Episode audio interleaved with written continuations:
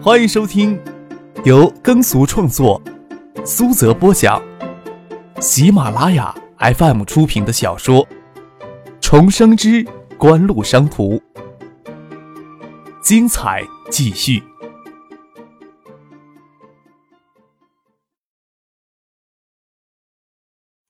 第五百零一集。这就是这个社会的现实。崔国恒还有魏东强拎的情急情况，没想到他今天吃错药，给自己捅出这么一个篓子来。招生处、教务处也有一份名单，校长李洪明的手里也有一份名单。当然，李洪明手里的名单可能寥寥数人，像张克这种家长才副厅级的官员学生不会出现在李洪明的名单里。崔国恒想起师弟那次纠纷，涉及到韩国三星驻华公司专务，韩国三星领先期家族的成员。连韩国驻鲁领事都连夜乘车从上海赶来，最终也还是那三名韩国人低头认了错。这名学生的家庭背景真的就那么简单吗？这种事儿还真不好办。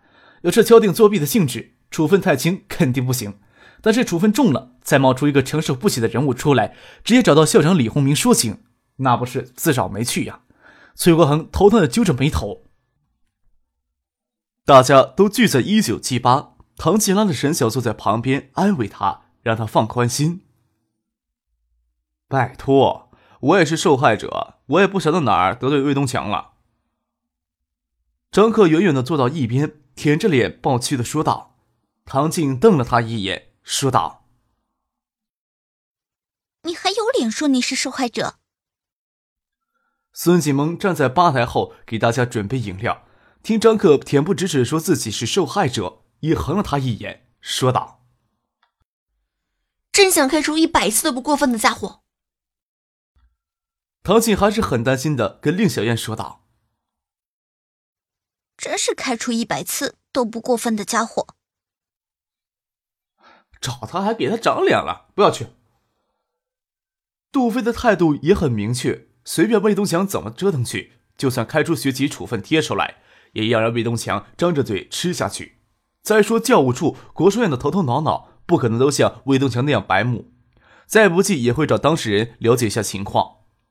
令小院看了看张克，没有说什么，他只是担心林冰，是不是要劝林冰离开魏东强更实际一些呢？那也不能干坐在这里，什么事情都不做呀。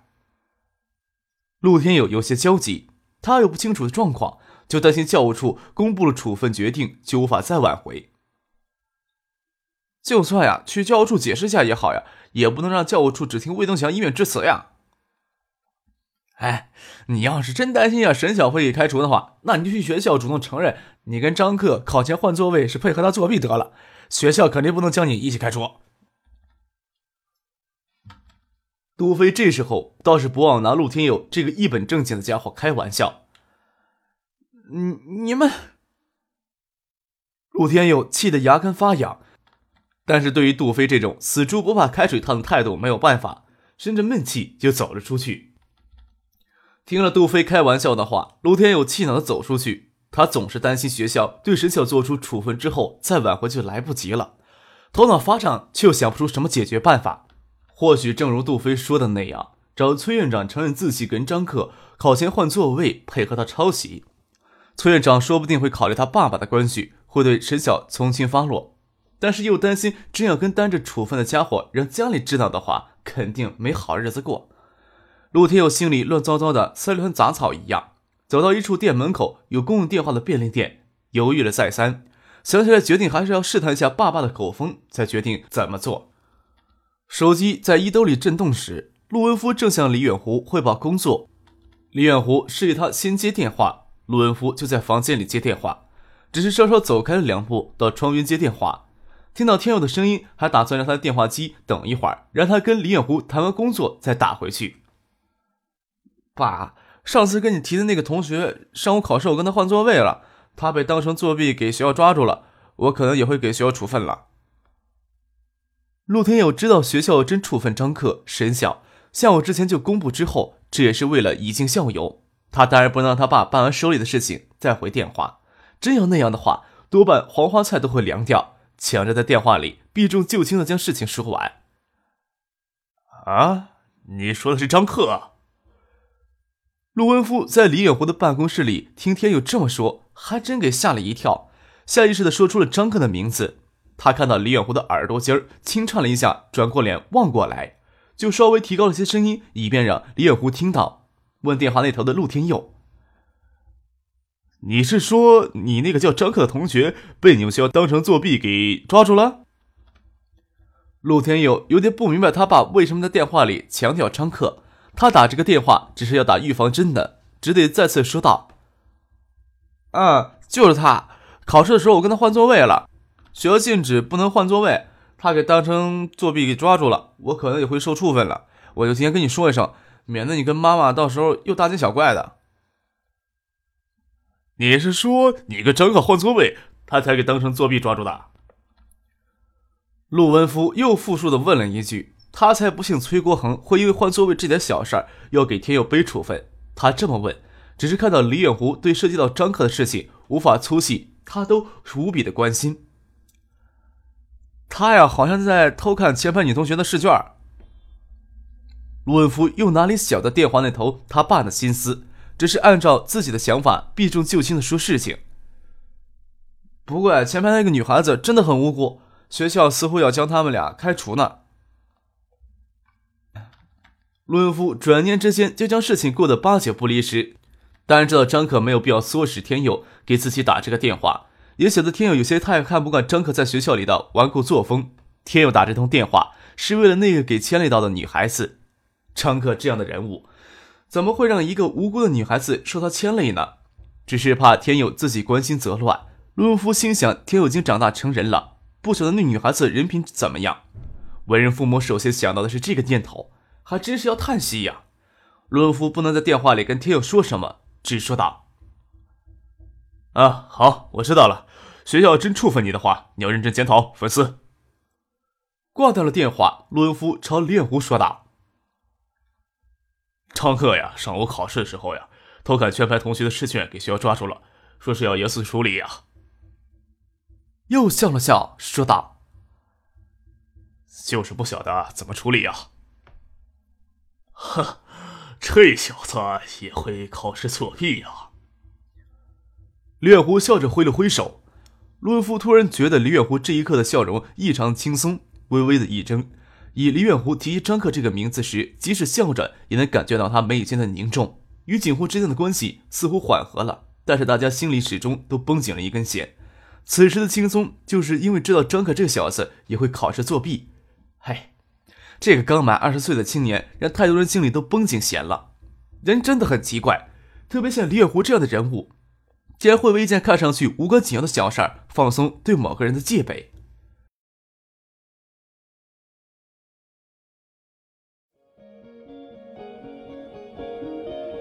您正在收听的是由喜马拉雅 FM 出品的《重生之官路商途》。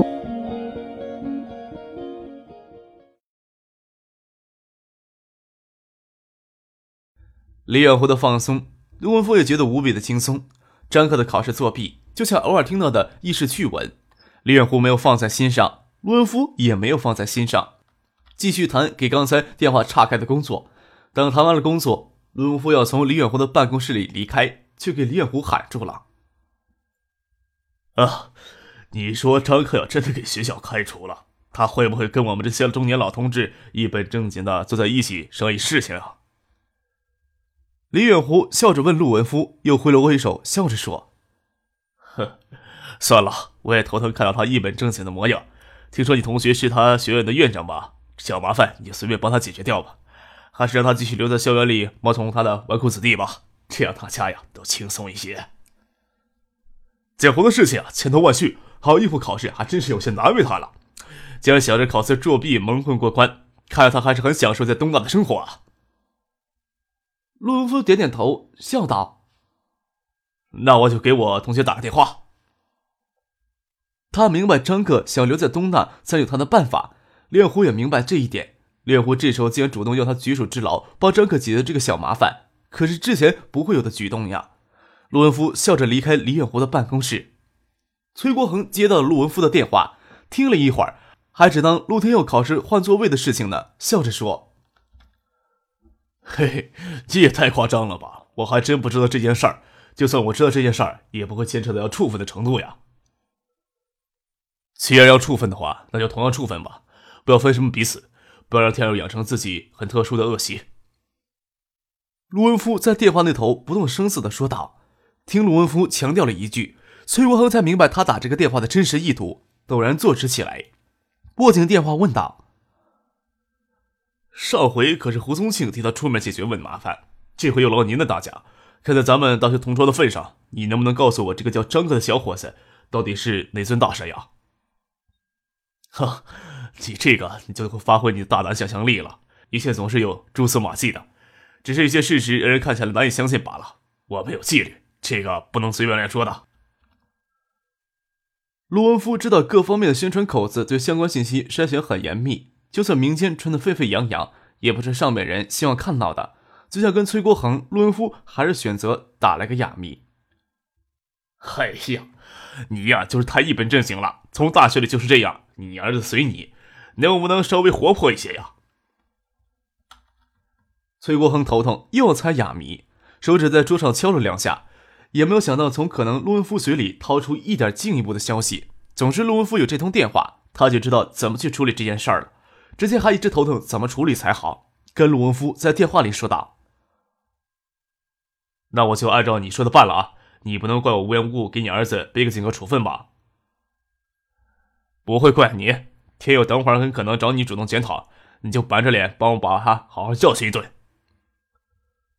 陆文夫在电话里的话还没有说完，办公室的门就有人在外面给敲。崔国恒喊着让人进来，见陆天佑探头进来，招了招手，说道：“天佑啊，怎么是你啊？快进来，在门口站着做什么了？”这话也是说给陆文夫听的，就没有再说什么，就直接将电话挂了。招呼陆天佑坐了下来，听到陆天佑投案自首的话，看来他还将检讨书拿过来了。崔国恒心里想：真是个傻小子，给他老子卖了还不知道。崔国恒三言两语将陆天佑打发走，就拿着陆天佑的检讨书，亲自去教务处找处长陈鲁健。走出了办公室，看到秦刚刚走过来，扬了扬陆天佑手里的检讨书，说道：“啊，张可的班长陆天佑刚过来做检讨。”说他与张克考试时违背考场纪律，私下里换座位，这件事情要严肃处理，至少要给予口头警告。你要去跟魏东强说一下。秦刚愣了愣，不晓得怎么又将省政府秘书长陆文夫的儿子陆天佑扯进来。这还是陆天佑主动投案自首，虽然事情透着他想不透的诡异，但是崔国恒话里的意思他是听明白了。这件事就以陆天佑与张可为被考场纪律，给予口头警告收尾，压根就不提沈晓那个女孩子。崔国恒让自己找魏东强敲打敲打他，是防止那个小子这时候脑筋再犯迷糊。小人物永远只看得到表面的现象。魏东强绝没有想到陆天友会去崔国恒那里投案自首。他上午给崔国恒训斥到失魂落魄的回到宿舍，跟天塌了一样。他还没有听说过崔国恒有跟谁发过这么大的脾气。听到金刚跑过来告诉他这些事情，只感觉到有一张网将他勒得喘不过气儿。陆天佑这个他平日里很照顾、很器重的学生，竟会主动到崔国恒那里投案自首。魏东强有一种给背叛了的感觉，不就是为了保护他才兑换座位的事情而视而不见吗？这下倒好了，自己真成了十足的小人了。看着魏东强犹如丧家之犬的样子，秦刚心里丝毫没有同情。倒不是说魏东强鸡蛋撞石头要给张克颜色看看，他要真这么做了，或许上面人会觉得有些棘手。但是其他老师看了多半也会赞同，这样的纨绔子弟有机会就应该敲打敲打。魏东强不应该对沈晓这样家境贫寒、学习刻苦又积极向上的学生也如此刻薄、不通人情。不要说教务处的人都不是傻子了，就是院里的老师听到之后也觉得很不可思议。魏东强这次算是将上上下下的人都得罪干净了。更有老师在办公室里直接就说了，魏东强不适合做学生工作。这样的言论还没有传到崔国恒的耳朵里去，但是崔国恒没有必要听这样的想法。本科毕业就留下的魏东强，要是不做学生工作，那院里还有什么位置留给他呢？只怕工作满两年在职，研究名额都没有他的份儿了。同样在一样的体系里挣扎，魏东强的心态，秦刚多少能体会到些，指不定他心里早就将自己也怨恨上了。秦刚知道魏东强对大学生创业协会指导老师的位子很感兴趣。当初校团委书记龚如春与崔克恒打算从院里为大学生创业协会找名指导老师时，蒙了帮自己说了话，偏偏张可、杜飞都是魏东强的学生，却保持了沉默。想必这一点魏东强耿耿于怀吧。这次捉到了机会才借机发作，不然这种程度的考场违规，顶多看到口头警告一下就过去了，何苦要闹到教务处去呢？要么远远的躲开，但是绝大多数人谁都不是在逢权迎贵，努力的往上爬吗？有些人爬上去之后，全忘了自己当时的心酸，也或许当时的心酸留下太深刻、难以扭曲的记忆，看到自己自己类似经历的人强大起来，就额外的残忍。这种人，秦刚又不是没有看到过。秦刚对魏东强这种角色也心生警惕，对他不想说什么心里话，就在宿舍里干坐着，打量着宿舍里的布置。东大青年教师住的同四楼的教职工宿舍，比学生宿舍条件好不到哪里去，还都是两名青年教师共用一间，非常简陋。就连床贴着床壁放着简易衣橱，中间放着一条长条桌代替书桌、饭桌，连想要一张自己的书桌也是奢望。洗漱方面都是在公共洗浴间里冲洗。整栋筒子楼哪里都是弥漫一股霉烂的味儿。秦刚之前也住这样的宿舍，女朋友偶尔过来。还要求同屋的人夜里找地方住，很多时候白天让女朋友匆匆过来办了事儿，晚上吃顿饭再分开。倒是结婚之后，院里才给筒子楼分了一个单间，已经让人很满足了。这次东大从世纪锦湖拿到整整两栋的青年教师公寓，分到了国生院名下有二十四套房子，说是分给青年教师安家落户，但是院内许多副教授还挤在筒子楼里呢。二十四套房子也是僧多肉少，怎么分配都有意见。反正大家都盯紧着呢。院里讨论出一个名单，拖家带口的分一套，单身的分单间合住。但是照顾不过来，能拿到房的教师自然高兴。就像魏东强工作才半年，能到青年教师公寓里住单间，不晓得慕上多少人。秦刚结婚后刚分到单间，又不符合单间的条件，又不能跟副教授去争整套房，自然就落在名单之外了。心里甭提多心酸了。回家还要接受老婆的怨气。秦刚也理解。老婆怀孕还不显大，等肚子大了行动不便，特别是小孩生出来之后，叫丈母娘过来照顾。仅仅一个单间，怎么可以让丈母娘住进来呢？虽然知道不可能从青年公寓那里拿到房子，人总是要有点期望的。晚上陪怀孕的老婆出来散步，老婆偏还要往青年公寓那里走过去，看到别的院系的教师都已经住进去了，老婆还是羡慕的说：“要是能在这里有套房子，这辈子跟他也就值了。”让秦刚听了也心酸不已。这时候还不是考虑房子的事情的时候，秦刚的视线从魏东强宿舍的摆布上收了回来，看了看手表，在他这里耽搁了半个多小时了。不管他能不能想通，就随他去吧。秦刚站起来，拍了拍魏东强的肩膀，说道：“崔院长呀，批评是严厉一些，也就是考虑着想要保护学生，保护你呀。你提出的处分要求根本呀就不可能通过。”崔院长要不一脸的批评你，你不一定认识到自己的错误。你要多理解他的苦心呐。不想多说什么，就离开了，将有如丧家之犬的魏东强丢到那里。这时候已经是中午了，上午的第二场考试也都结束了。校园里还都是些考完试兴奋着准备享受假期的学生。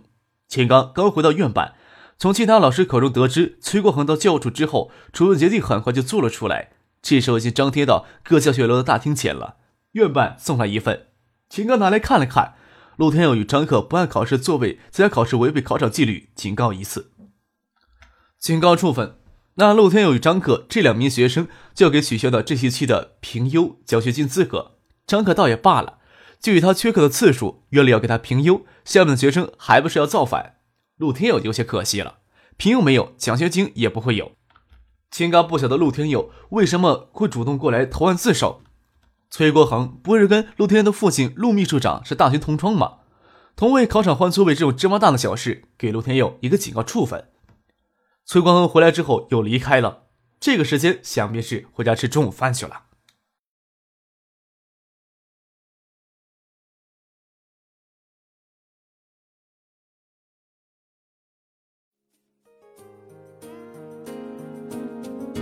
听众朋友。本集播讲完毕，感谢您的收听。